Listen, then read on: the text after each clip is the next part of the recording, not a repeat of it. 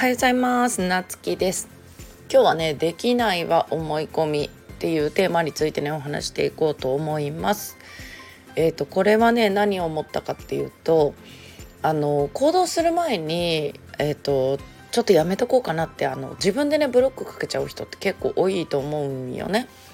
でまあ例えば、えーと、誰かとなんかこう誰かを誘いたいんだけど忙しいかなと思ってメッセージを送らないとか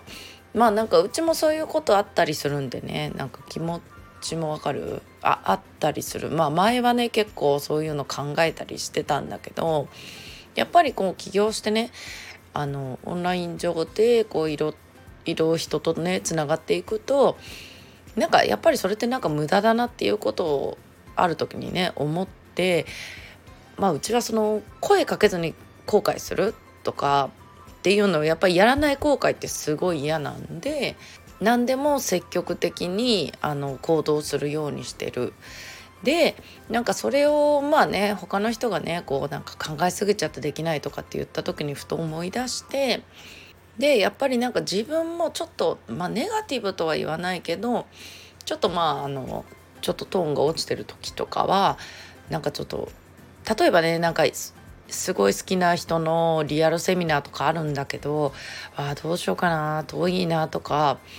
ちょっと予定詰まっちゃうなとかいろいろ考えてねやらない選択をねやらない言い訳をねいろいろ自分で考えちゃう時っていうのがあるよね。でもそういう時もなんかあなんか自分でやらない言い訳考えてるなってやっぱり思って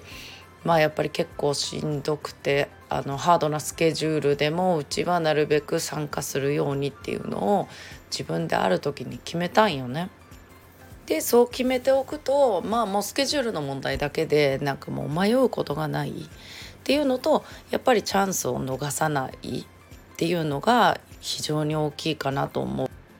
だからまあ例えば誰かとコラボしてなんか企画やりたいなとかででもなんか自分がこんなこと言ってあれかなとかさなんかあの考えちゃうじゃんねよくなんか例えば自分よりすごい忙しそうにしてる人とかだったらなんか忙しそうなのに声かけて悪いかなとかね考えちゃう時もあると思うんよね。だけどなんかそれでもまあ別になんか向こうにさメッセージを送るのってなんかそんなね向こうの時間をそんなに奪うわけでもないしうん、だからなんかまあメッセージを送って別に断られてもねそれはそれ忙しいんだろうなとかって感じででもまあ OK してくれたらいいじゃん。でそれはなあのちょっと前もねなんかずっとあのある講座でご一緒してる方で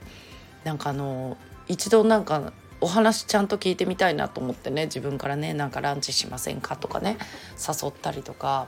結構私は行動する派なんでね。なんでできないっていうのは自分の思い込みとかあのやらない言い訳を探してたりとかっていうことだと思うんでね。もうなんか